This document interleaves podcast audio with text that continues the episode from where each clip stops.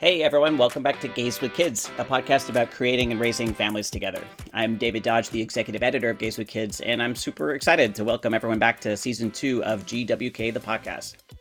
So first, I just want to thank everyone for listening to the first season. We had a lot of fun making it. It was our first go at a podcast, and we were super excited to bring on Britt Smith, the producer of this podcast, who's also a staff writer and editor at GWK, and who is a podcaster in her own right. Check out her podcast, Different Leave the Podcast.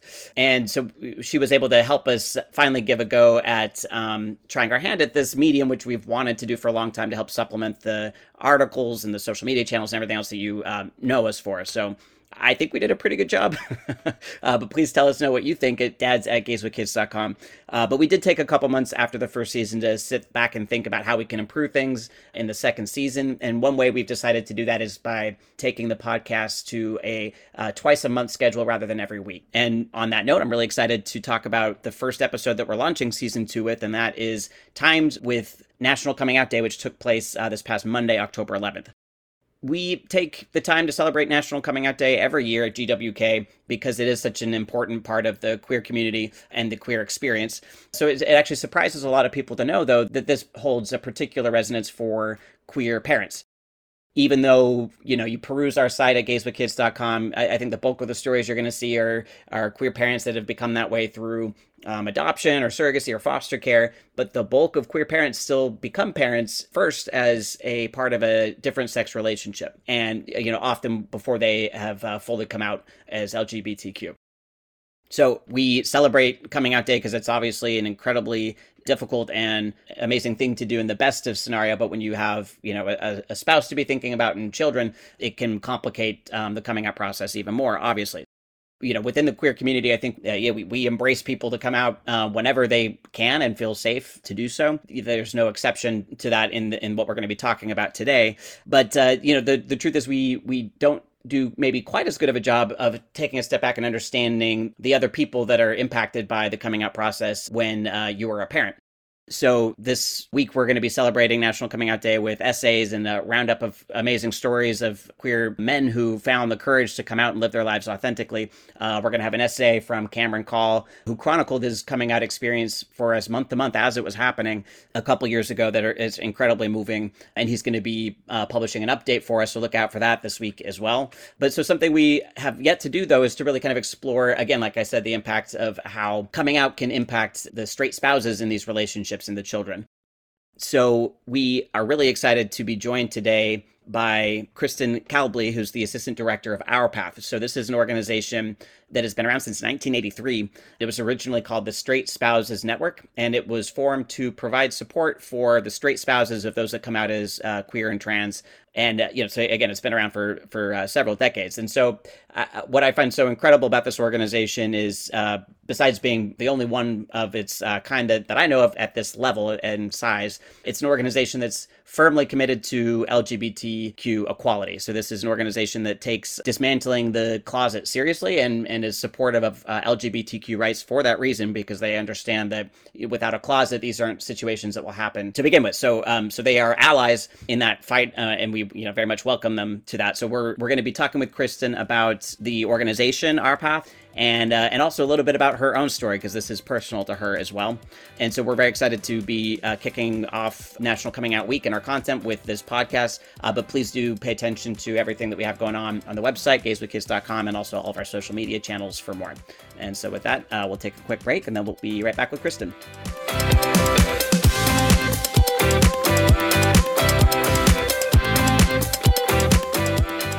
Kristen, welcome to the podcast. Thank you so much. I'm so glad to be here with you today.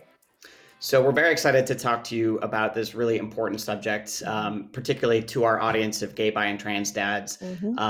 A lot of people don't know this, but this is still the most common way for queer dads to become dads, is in a relationship with the opposite sex partner. Right. But before we get into any of that, why don't you just give us a little bit of background on Our Path, its mission and its history? Yep. So ourpath.org, formerly the Straight Spouse Network, we were founded over 30 years ago by a woman named Dr. Amity Pierce Buxton, whose husband came out to her in the 1980s. And when she looked around, she was like, I don't know anybody who's going through what I'm going through. Of course, she wasn't alone. And she actually started working with PFLAG. The Straight Spouse Network started as a task force under PFLAG, which is parents, it's the long version is parents and family and friends of lesbian and gays. So we had a natural alliance as in terms of kind of we're part of the family, so to speak, even though many of us never intended to be in that way. But Straight Spouse Network then eventually went out on its own, became a 501c3 nonprofit. It was a peer-to-peer support network. So it was entirely run by volunteers who basically have been through the experience of a partner coming out to them or discovering that their partner is LGBT. And all of the incumbent experiences that go along with that, some good, some not so good. And many of our people that we support are parents and have children with their LGBT partners and things like that. So we're very familiar with the coming out process within families and what happens to the straight partner or cisgender partner, what their experiences are like, what they go through, what the different outcomes are, whether it's stay together, divorce, separate, leave, co-parent, that kind of thing. We've seen ugly separations. We've seen lovely separations. We've seen ugly divorces. We've seen really hope-filled divorces and separations. And we've seen all different kinds of new blended family arrangements. So, and you know, the Straight Spouse Network and now Our Path, our big thing is a whole family approach. Like what gets the best outcome for everybody. You know, obviously, we are here to support the straight partner or the cisgender partner in determining what's best for them. But we also know that when everybody's needs are attended to as best as possible, it's best for children in the family situation as well. So that's kind of our, and we support, we call them straight partners, formerly straight spouses, but not everybody in this situation is married, partners of transgender people, and then also the people who stay in mixed orientation relationships. So there are a handful that do make a mixed orientation relationship work for the long term for various reasons. And so they may stay married for all kinds of reasons. It could be financials, because it could be because they genuinely are companions and love each other and care about each other and want to be together for the rest of their lives. They might open their marriages up, all kinds of things. There's all different kinds of permutations in how these relationships unfold. It's super fascinating. And yeah, you all have been doing great work, like you said, since the 1980s. I've been aware of your work for a really long time. And so that's an interesting background on how you came to change your name. But so when did that happen? What was the specific reason that you decided to move away from the previous name? Well, we had, you know, it's kind of an interesting moment culturally in history. So the word straight spouse, while there's nothing wrong with being straight, and being straight is awesome and great, and it's just fine. We found that for this sort of newer generation of people, the word straight is starting to have some kind of wonky connotations with it that were really difficult associating. Like, you know, there's a straight pride march now, which that's not us. We have always been, the organization has always been pro-LGBT rights and equality because we've recognized that as soon as everybody's free to be who they are, closets like the ones we were in without our knowledge or consent don't happen, right? So what, you know, being in closeted marriages can be very, it's a very disorienting experience. And we don't want this to happen to anybody.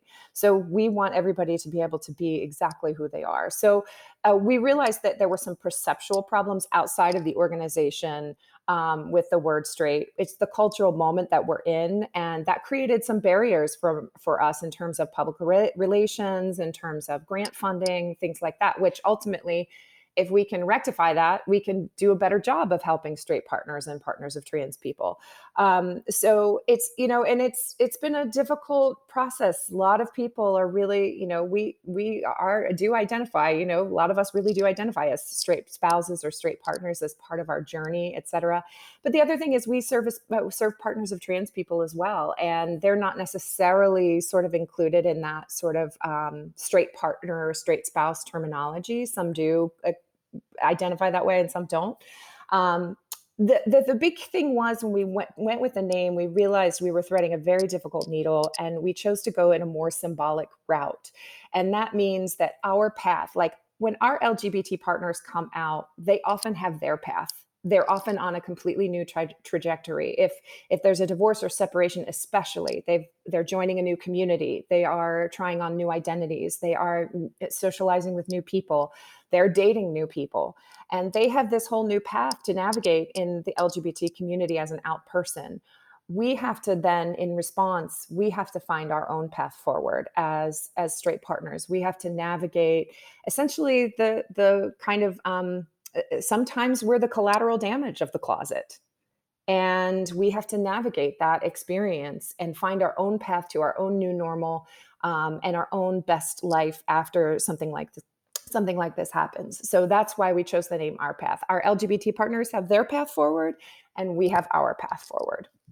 No, that's beautiful and makes a ton of sense. It's interesting on the subject of language, because it's something that I think within the LGBTQ community as well, we're wrestling a lot with this, our acronym changes by the day because we're having to keep up with how people are identifying, and we're realizing that it's not just the gay straight binary anymore. So even within our name, Gays with Kids, we struggle with this as well, because we represent queer, bi, trans, dads, non-binary, the whole gamut, right? Yeah. It's not easy. It's not an easy needle to thread. No. And you can't actually get something the thing I'm sure you've discovered that, like, to try and brand yourself is an exercise in banging your head against a wall until you find something that works well enough. it truly is. But so that's a great compromise. I love the name, and I love the background on it. Thank you. So again, our community of gay, bi, and trans dads, a lot of them have come from previous marriages with cisgender women. And that is how they became dads. A lot of, increasingly, like you're saying, I mean, if we're able to dismantle the closet completely, these sorts of situations are probably going to happen less and less. So we're seeing more people choose fatherhood with a same-sex partner, or even increasingly on their own. Yep. So we really do have people in our community that run the gamut. Mm-hmm. But I also assume that you do as well. People that are coming to you maybe years after having been in a relationship with someone that was LGBTQ, or people that are in the thick of it. So I guess I'm curious if you can talk about the range of experiences that you have among your members, and what kind of services you offer to someone maybe that's in the thick of it right now, maybe struggling with what to do, or people that are 5, 10, 15 years past their own personal relationship. Right. So one of the things that we offer when you're just coming out, most of it starts with is my husband gay, or is my wife a lesbian, or is my husband trans, or whatever it is. It's a Google search. And, we come up, and then it's like all of a sudden you see our website, and okay, I'm not alone. I'm not the only person who has experienced, or straight person or cisgender person who's experienced being married or partnered with someone who is LGBT. So the first stop is usually the website, where they find resource. There's a comprehensive resource section with books, articles, research.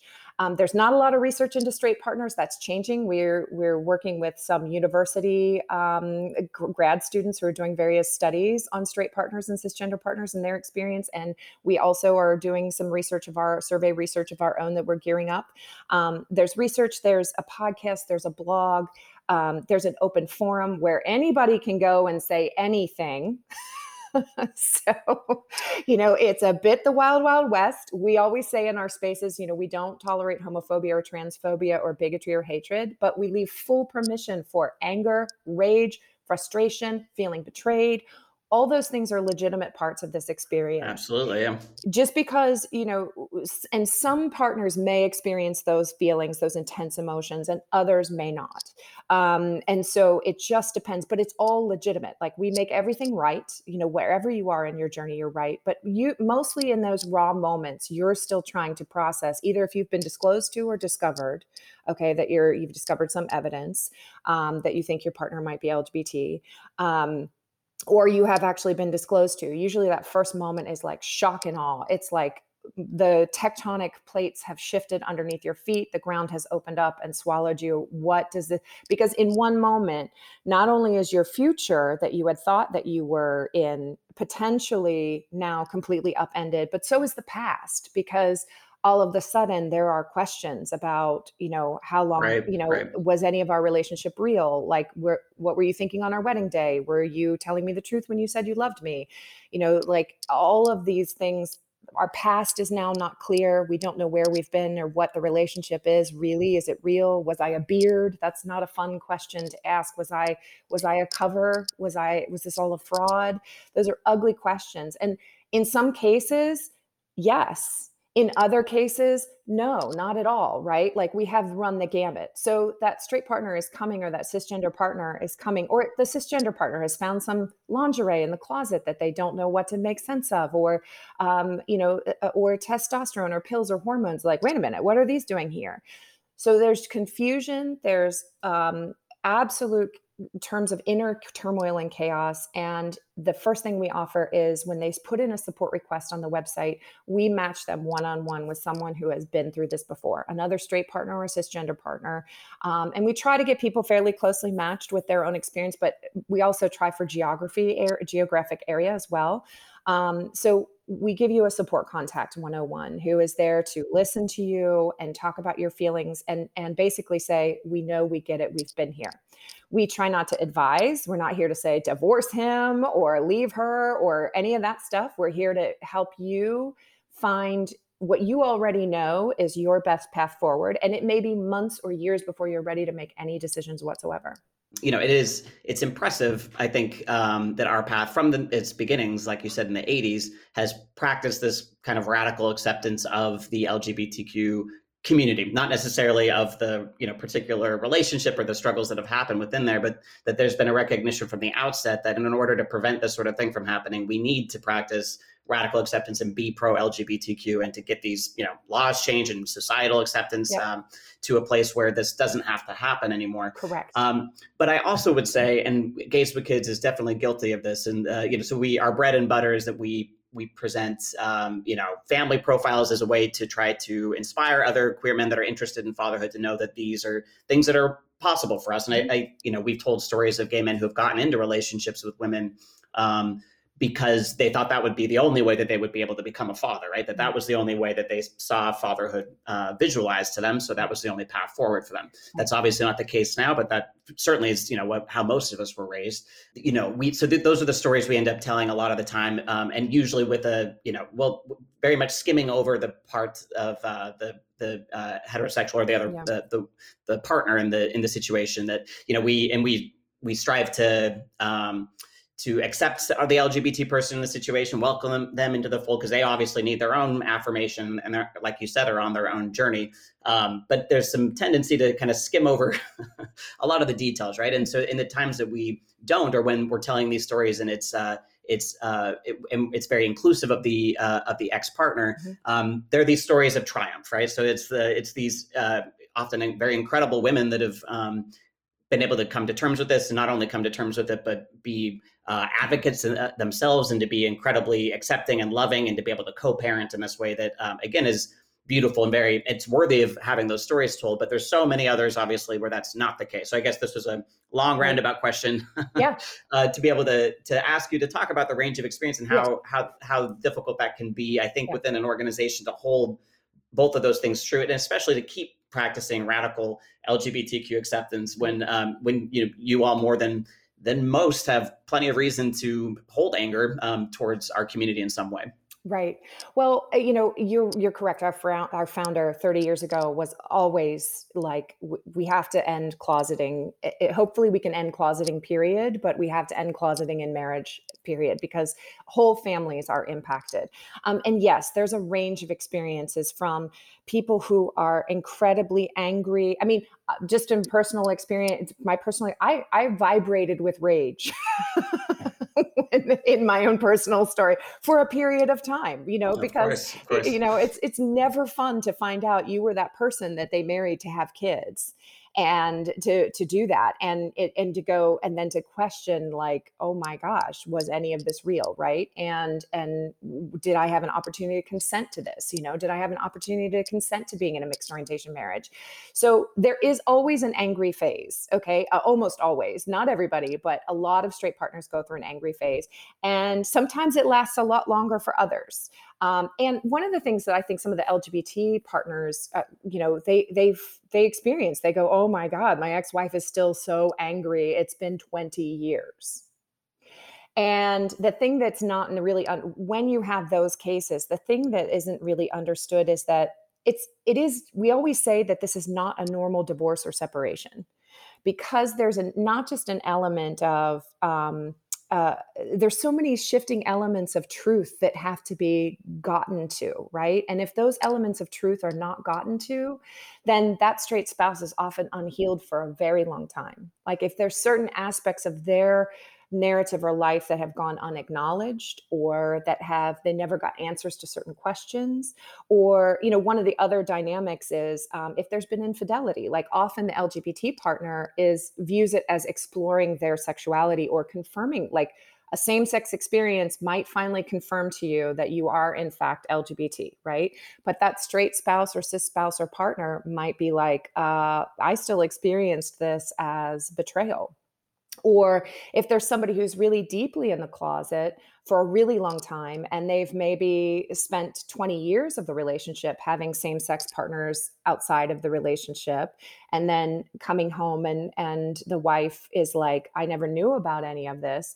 And this doesn't happen in every case, of course, we're not making blanket statements, but when those kinds of betrayals compound, and it's not just the behavior of infidelity that I have to get used to, it's on a fundamental level, I didn't know who you were. On a fundamental level, I didn't know who I was sleeping next to every night. And I also, just on some level within the LGBT space, there's also within the community, there's like a, not an affirming that infidelity is okay, but it makes sense to them, right? It makes sense to the community. So this is, of course. You're like, of course, this is part of my journey. And this is right. So I guess just to have anyone else kind of look at that kind of situation and to be affirming of it, I assume was also, a struggle or a part of this. It's a part of this. It's like, there's Grace and Frankie on Netflix. I love that show. It's great. And there's this moment where the kids are like, the two new dads are together and the adult children are like, if he had had an affair for 20 years with a woman, would we be sitting at dinner with her right now? Exactly. What I mean? Like that kind of thing. So there's this experience that the straight partners have is often very divergent than the experience that the LGBT partner has of the marriage going south or deteriorating. And unfortunately, when that communication breaks down and the honesty breaks down and the vulnerability and the truth telling about what really happened here, what was really going on for me, what's really going on for you, and the ability to listen mutually, when that breaks down, it often ends very, it can be really, really rough. And that's very tragic. And I do think, while the media often celebrates those cases where there's, a happy ending and there's, it seems like the woman in particular has gotten through a lot of her anger and has become accepting. We don't necessarily celebrate that model over the other model. There are other models where it's like, it is absolutely good for there to be no contact and for there to be, exactly, like that kind of thing. What we do find is, so we have it is very difficult to hold space for the people who are very angry and want to be angry for a very long time. What we always say is, be angry with your spouse. We don't extrapolate to an entire community of people. Behavior is not identity. So if they've behaved badly as part of this marriage in terms of, there's been years of affairs or secret assignations with a lover or something like that, you get to be angry about that. You get to be angry about not knowing the full what your marriage really was. The other feelings of shame and humiliation about feeling duped are something that straight partners go through a lot. I think a lot of people don't understand. We have to rebuild our identities in terms of, we go through years of trust issues again. Like, how can I trust anybody else is telling me the truth about who they are in a new relationship? We have to rebuild our sense of trust in ourselves from the ground up oftentimes. And then we have to learn how to trust others again. And that can take years. And it can be really painful when we see, our ex-husband go off. He's now formed a new partnership. He's in a marriage. Our kids are going to Disney with him and his new partner. And we're like, I don't even know if I can date again ever, if I can open my heart to another human being again ever. So it's really hard. And While we celebrate the wins where there's awesome new blended families and people, everybody gets to celebrate each other. I mean, there's a woman on our board who's still living in her house with her gay ex. He's got a boyfriend. She's dating. They have blended family. They, wow. You know, they've done it really well. They've worked through their issues. They maintained openness and honesty and vulnerability and communication with each other. He was willing to accept responsibility for how this impacted her. And then she was willing to allow for herself to have all the feelings and then move through them, right? That's the healthiest kind of outcome ever. And we celebrate that. And it's complicated. Not always possible. And that's, you know, I think it's just, it's a exercise in trying to hold multiple conflicting things true at the same time. It is brave and great for queer people to come out and live their truth. As we say, we encourage that, we welcome them to the fold, but it is equally true that however the people in their life that they've been lying to, are affected and are going to react in the way that's truthful and honest to them. And whatever that experience is valid, right? Right.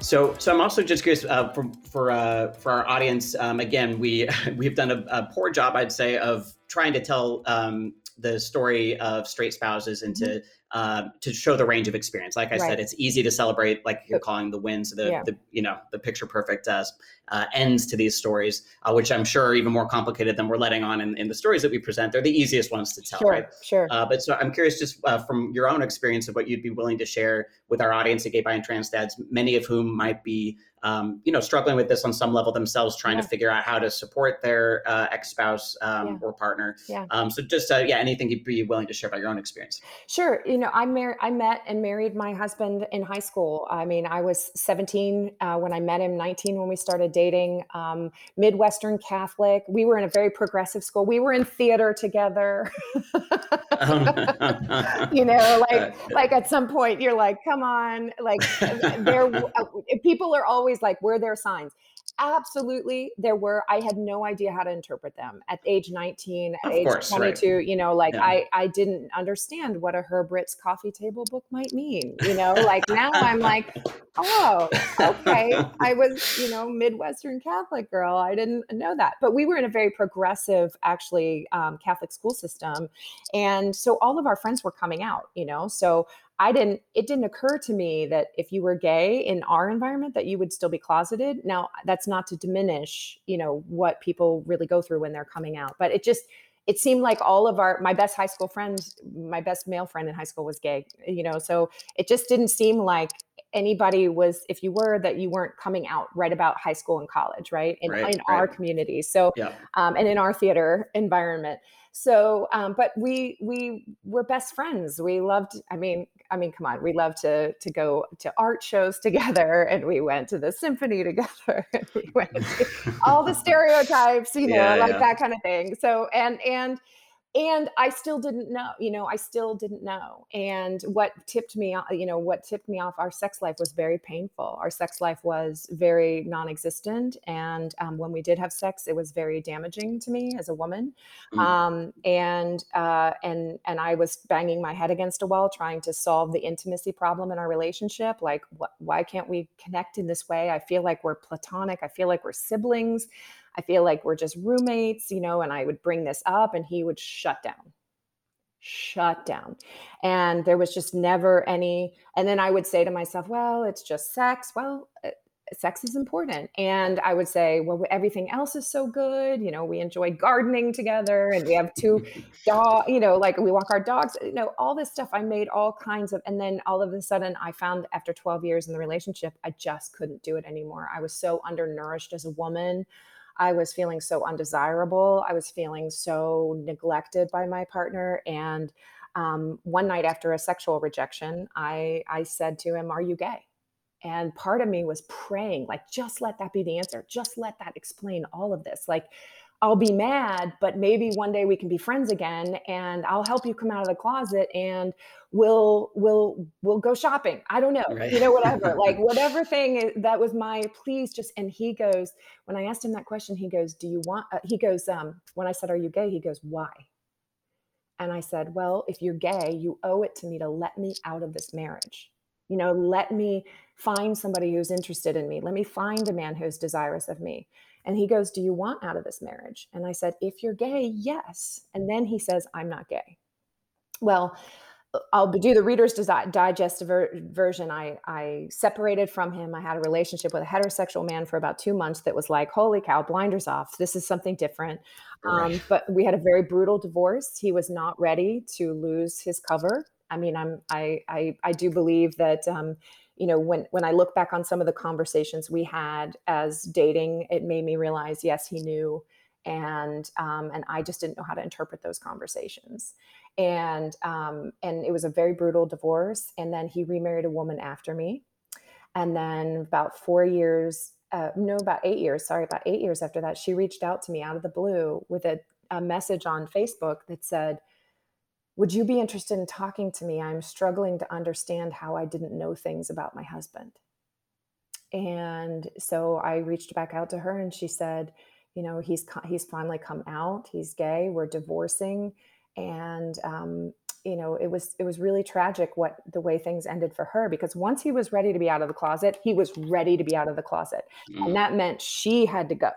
Yeah. So, which is another dynamic that a lot of straight partners, a lot of the resentment comes from, is you feel like a lot of the women in particular, but sometimes the husbands too, can feel like, okay, now there's no use for me anymore. And I'm just cast off, like, on the side. So, and it can feel like that, even if it's more complicated than that, even if it's more nuanced than that, even if it's not easy. You know, I talked to one gay dad who was like, you know, you think we're going off into a celebration of our new gay community. Well, there's suspicion in there too. Like, why did it take you 45 years to come out? You know, like there's not a, you know, we were all out at 18 in 1997. How come it's, you know, you're just coming out now? Like, there's there's negotiation around that in the gay community, right? Absolutely. There's actually a pejorative term that we use in the community for people that come out later in life and are, you know, they could be 30, 40, 50, and they're referred to as baby gays, which is, you know, not probably doesn't make them feel very good. Probably doesn't make them, yeah. Absolutely, yeah. So there's. Well, and I do think it's yet from the queer perspective, it's, you know, again, so many queer people that come out later in life. And again, it's getting easier and easier. I was lucky enough to come out at 15 years old. I had an incredibly supportive family. So I had a fairy tale coming out experience. But I know people that are, you know, in their 20s, 30s, 40s coming out. And often with kids, often in these situations. So even though progress is happening, I mean, it's light years ahead of where I was when I was young. Mm-hmm. It's great to see, and it's getting better, but it's still, if people think now, and I do think that, especially within the world of queer parenthood, people do have this assumption that everyone's running off and doing surrogacy or adopting or foster care. And plenty of people are doing that, and more are, now that those are options available to us. But still, the biggest part of our community are queer men who were in opposite sex or different sex relationships previously. Right. And we're going to be here for quite a while, you know, we're still working. There are still parts of the country in the US and the Western world where, you know, it's shockingly, it's still not we did an interview on our podcast a little while ago with a young Muslim woman who was 16 and she's a lesbian. And she's like, there's so much pressure to marry straight in the Muslim community here that's in the way in Canada and in the US. So we're not out of this by any stretch of the imagination, unfortunately. Right. Sorry, I cut off your story. Oh, yeah. Do you want to talk a little bit about where you are today? Or sure. Yeah. You know, so bottom line is, I call her my sister wife. I'm from Utah, so I understand that very well. She gave me the truth in order to heal. Honestly, I spent the years after my divorce just in a fog of confusion because I thought I had failed the marriage. I thought, what did I do? You know, how did I screw that up? Like, what failing of mine contributed to that? And when she gave me the truth, then I went through, I call it my rage period. You know, like Picasso had the blue period, I had the rage period where I was just vibrating with rage. But the one thing I also said was, I will not stay here. I will not stay in this space of rage forever. And so I did a lot of work, did a lot of therapy, did a lot of healing. I'm kind of one of those people that'll go off to the jungle and do a plant medicine thing or whatever and like purge my, you know, rage and psyche and all that kind of stuff. So I've done a lot of weird things. I hiked across Spain and cried the whole way and all this kind of, but I really gave myself a lot of opportunities over the last years to really, I seized it as an opportunity to really get to know myself better, because I realized, even though he didn't know himself well enough to be truthful with me, I was a 23-year-old bride who was also living in essentially, living out what I thought was the plan for my life, according to where I grew up and my family and everything like that. And so I had to be like, okay, maybe none of that stuff is authentic to me anyway. So it sent me on a path of sexual exploration that, as a Midwestern Catholic girl, you wouldn't expect. So I got to experience all kinds of amazing sexual experiences that I never would have had before had I still been married to him. That's not necessarily gratitude for what I went through, but I did decide that I was going to transform it and make it something that. And I wrote a book that I'm about my experience, which is being edited right now. And then I turned it into a podcast, and now I'm assistant director for this organization. So I really want people to understand, it's not just, it really isn't just that, the gay partner or the lesbian or bisexual or trans partner has come out now and it's all celebration. And there is a whole family that needs tending to and caring for, and their feelings are valid and legitimate. And so are the uglier feelings. And if we acknowledge those uglier feelings, the straight partners seem to be able to move through the healing process better. It's when those feelings are denied, disavowed, called homophobic, called transphobic. Right. When those things happen, then their grief is disenfranchised. And when the grief is disenfranchised and not validated and not understood, then it's not healed. And so we really stand for people saying, especially in a case of gender transition, when one partner transitions gender, a whole family transitions. And there's experiences they need. Both parents need support. They need to get that support maybe together, but also individually. And that all of those experiences, nuanced, complicated, ugly feelings, lovely feelings, they're all part of the universe that is mixed orientation relationship. And this is, I say this often, mixed orientation relationship is where the rubber meets the road in terms of our culture shifting definitions and concepts around sexuality, sex, and gender. Like all that's happening in the culture right now, everything that's shifting in terms of sexual identity, queer identities, gender identities, all that's shifting, it gets played out on the field of mixed orientation relationship. And so being really sensitive to all the members of the family, the children too, they have to, they have feelings around what's happening with their parents as well. So, and we find that younger children, like super young, they really adapt to having an LGBT parent very easily. It's the older kids, if there's been secrecy, one thing that we find is that family secrets are deadly. And as hard as coming out is and being truthful, remember we've even done a couple podcast episodes with adult children who carried secrets for their parents who were in the closet, and the ramifications later on in life in terms of ability to trust new partners. It impacts the kids when there's been family secrets. And so I just encourage your listeners to really think about that, because no matter what the secret is in a family, no matter what it is, family secrets, kids are perceptive. And even if they don't pick it up on a conscious level, on an unconscious or energetic level, not to get too woo-woo, they know when something is going on in the family that's off. And then that then informs their development and growth in the way they're in relationship with other people as well. So the more honest and open we can be as individuals about who we truly are in our family lives, and it's not easy, but the better for the whole family. Yeah. So, and we hadn't even talked about the impact on children, which was going to be my next line of questions here. So, so I'm curious because if you're in this sort of situation and there are no children involved, like you do have a choice as to how connected or not you want to be, right? But if you have children with someone, that's not really an option. So you need to figure out some way to live and co-parent and hopefully in a way that's loving and meaningful. So I guess this is a two-part question: is if you're in that situation, what are some pieces of advice you give to the queer member of that partnership as to how to be approaching this, and then also how do you recommend queer people start to reestablish or explain or reach out to their own children and kind of start to repair any damage that might have been done there as well. Right.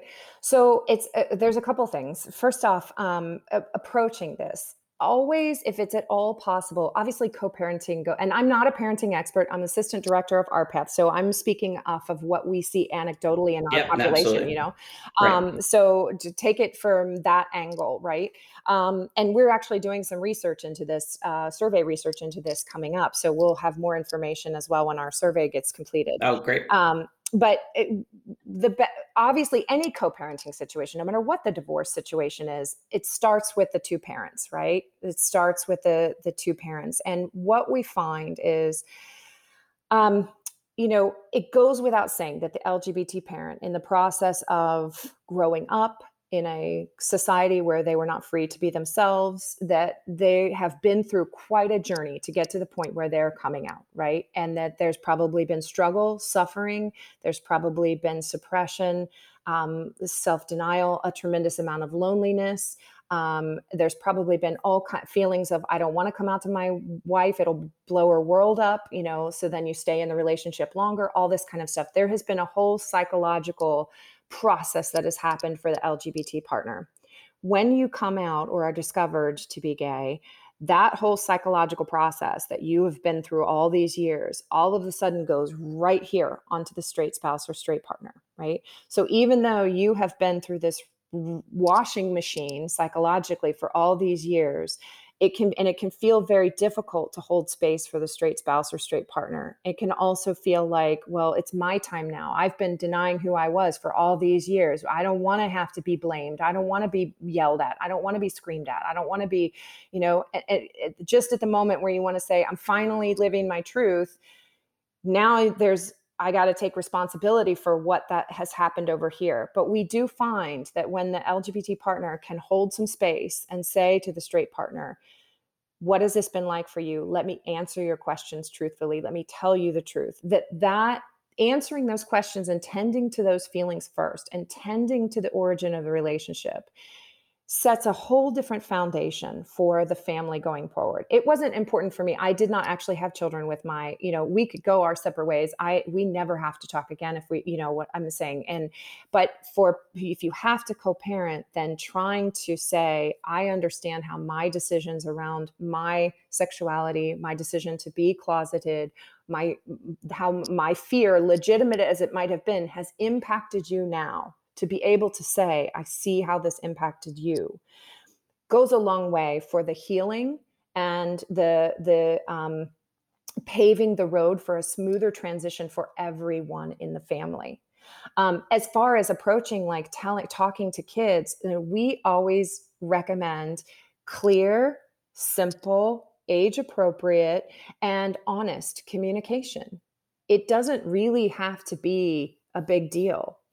For younger kids, mom and dad are separating, we're getting a divorce, dad's gay, mom's straight. A lot of times people, I think some of the LGBT parents feel like, well, I'm blowing up the family because I'm gay, right? And then it's all because I'm gay. And then there's the shame or feeling bad about that. You're gay, she's straight, this is not workable. And so it's a way of taking blame off of sexuality, anybody's sexuality. It's that this sexuality is gay, this sexuality is straight. The fundamental fact is these two sexualities are not compatible for a relationship, right? So then we can deal with responsibility for behavior between the parents, right? Responsibility for behaviors, if there is particularly, and I'll take this moment to say, if there's been a lot of gaslighting, I do want to say this, if there's been a lot of gaslighting in terms of, as a part of your closet, as a part of staying in your closet, you've thrown your wife off the trail. If you've deflected sex and intimacy in the bedroom by saying, oh, you need to lose a couple pounds, which we hear a lot.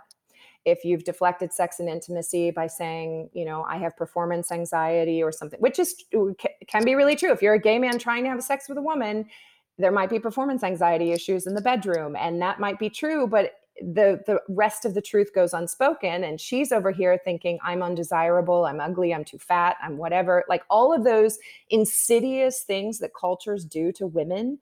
Sometimes the gay husband can either knowingly or unknowingly play into those insecurities because he's trying to get out of sex in the bedroom, right? So if you engaged in those kinds of behaviors, there's real amends making that needs to happen, because that is psychologically, we see the effects of gaslighting all the time. Like the wife starts to intuit something and he says something to throw her off the trail. And, you know, and it's like she all of a sudden is questioning her reality. Am I going insane? Am I crazy? What's the deal? That's real psychological harm. And those kinds of things need to have amends made for. And so we see the mental health issues, depression, anxiety, CPTSD. We see this in our population tremendously because they've had their realities turned upside down and they cannot trust themselves anymore. So this is really key. And when the parents tend to that connection between them first and that healing, and it may mean the LGBT partner has to do the listening for a while. Absolutely. Has to do the listening. And then the straight partner can say, okay, tell me what it was like in that closet all those years. Tell me, you know, that kind of thing. So that lays the foundation for the kids. The kids are almost, I'm not saying that they're not, that they're, the kids are almost, the relationship with the kids flows from the relationship with the parents.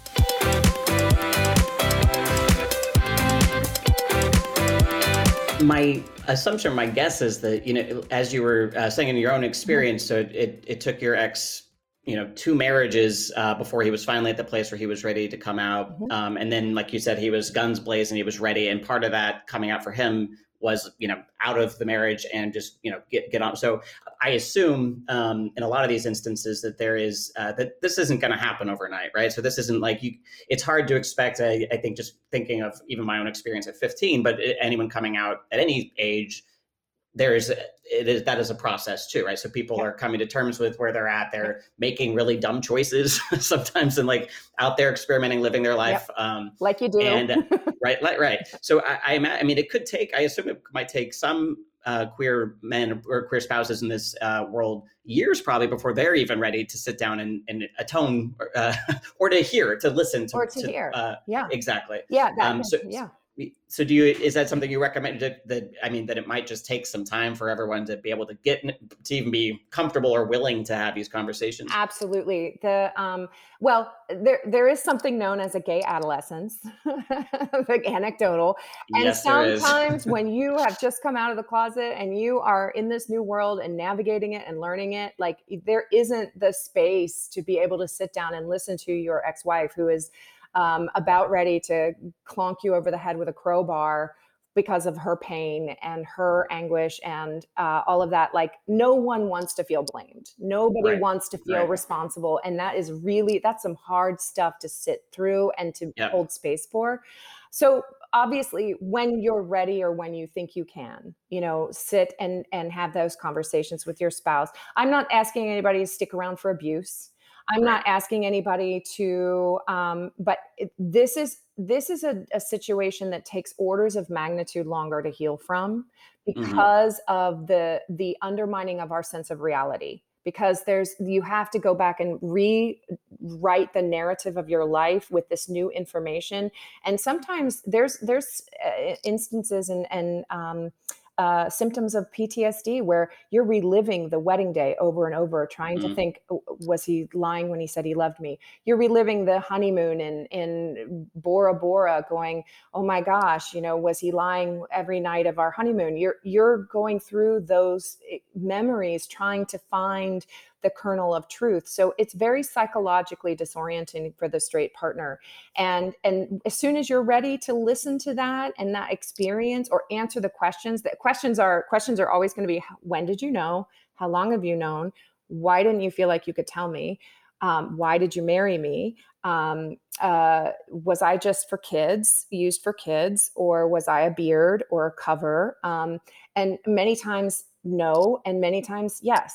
So, and if you can answer those questions truthfully, and then again, when the kids, especially if they're adult kids, there's going to be space holding for their feelings too, or teenage kids, adult kids. Absolutely. Yeah. We never want to make them our secret keepers. If they find something, if your kids are the ones who find the lingerie or the hormones or what have you, and you know, then it's time. It's like, okay, my kid found this. I cannot put them in the position of being the secret keeper for me. They found the evidence. I have to talk to their other parent. It is time. And so, because that is deadly for a kid to be secret keeper. I know I said that already, but we see that often. And just please do not ever put your kids in the position of being a secret keeper, because we see how that impacts them years down the road. Yeah, fascinating. All very good tips and useful. In particular, I assume, and I'm just guessing here, but I assume most of our audience are queer men who've since come out and are living their lives, quote unquote, authentically. Right. So I guess my last question for you here is, if they're listening and maybe they're, again, I assume that it's a ongoing process of trying to repair relationships or build on them, improve them with both your ex-spouse and your children, right? Especially if they were older when you came out. So if they're listening to this and they're interested in figuring out, ways that they can keep improving or keep building on it, again, I assume that it's just an ongoing process. Yeah. How or where would you recommend them to start? How can they reach out to RPAF for support? Right. And again, acknowledging that your primary focus is obviously the ex-straight spouse. Yeah. We do have a resource page on rpath.org that is for the LGBT partner, that is primarily focused on when you're ready to come out to your partner. Here's some tips on how to do it in a way that's going to pave the way for a better future, and what to expect from your straight partner or cisgender partner. So we don't have so much in terms of parenting resources for LGBT folks. We are working on that more because our constituency, so we do have some books on, we've done a couple podcasts on successful co-parenting, parental alienation. Here's what I can say. Just like with any divorce, being a Disney dad where you swoop in, you take the kids on a big trip, and then mom still has the laundry and the carpooling and the shuffling back and forth to school and that kind of thing. Like, that doesn't wash in regular society for a lot of moms anyway. So the more involved you can be in your kids' lives, and it may take some time. I think this is sound advice for anybody going through this. And again, take it for what it's worth as not a parenting expert, but showing up day in and day out, asking mom, what can I do to help you out? What would help you out this week? Asking mom, depending on where the kids live, if their primary residence is with the mother, or you 50-50, asking, what can I help you out with this week? Is there something that you need that I could do that'll take the load off you a little bit? Doing those kinds of things. It's like a bank. If you think of a bank account, it's like you're depositing money in the bank for your ex-wife or your wife and your kids. And you're depositing money in, and then if you need to make a withdrawal, you can make a withdrawal, but you're also those little everyday things that say, I'm not just here for you when I take you to Disney. I'm here for you, and I'm here for your mother, and she is the mother of my children, and I honor her for that. And I even if we don't always see eye to eye or we're angry with each other at times, she's the mother of my children, and she will always hold a space of respect and honor in my life for giving me these kids.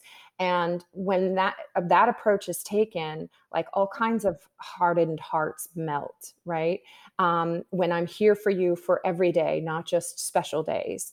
And it's brick by brick, building relationships, no matter what the repair is or for, is literally brick by brick, every single day, the little things, and leaving space for those kids to be angry, to say, have the ugly feelings, and kids adapt. They really do adapt really well. If there's consistent love, consistent affection, they know they're safe and secure. They know they're supported. They do adapt really, really well. So it's that primary, just like within a marriage, it's that primary relationship between the co-parents, whether you're married, separated, divorced, or not. And many people do go on to do a mixed orientation marriage. They, about a sixth, for the best statistics we have, are about a sixth of the original couples after disclosure or discovery will find some way to make a long-term marriage work, a mixed orientation relationship or partnership work. The remaining 5/6 of the couples will have divorced somewhere along the way, either immediately right after or during the the next 5 to 10 years. They'll find a way to they'll separate or divorce. But some people do make mixed orientation relationship work and do it really well. In instances where the straight spouse is, again, dealing with some very understandable anger and issues around the dissolution of a marriage, in instances where there might be an impulse or to kind of blame the community, right? So like you're saying at the outset, our path, you're very affirming of it's about an individual, it's not about a community, it's not about orientation, gender identity. But in instances where it does manifest as some anger towards the LGBTQ community, what kind of advice do you give to the queer parent in that instance, and to the straight spouse as to how to kind of navigate that kind of stuff, which again I think is understandable on some level, whether or not it's the ultimate place where we want people to end up. Right. Well, here's a couple of different levels. First of all, that can kind of be temporary. Like for example, I hated gay men for a hot minute. I just kind of blanketly hate, and it was irrational, and it also went against my values, and I knew that. But it's kind of like that thing where you feel like you got your hand burned on a stove. You don't go near any stoves for a while, right? One of the things that's really hard for straight partners is Pride Month. And you will see post after post in these, like, I'm glad my husband or my wife can be who they are, but God, this is hard. Like, I feel like if I see another rainbow, I'm going to puke right now. And some of that is just, it sounds unsupportive, but it's just a reaction of like, this thing blew up your life and now it's everywhere, right?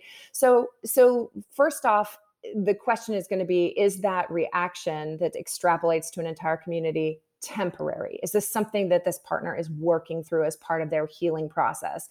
If they just need to be like, you know what, I don't want to go near any gay people for a little while, just for a hot minute while I get myself together, like, and then I work through that and I'm good, right? So hopefully that's the trajectory if you're going to have some residual backlash against the entire community, that it's a temporary thing and you have the maturity and wherewithal to work through that.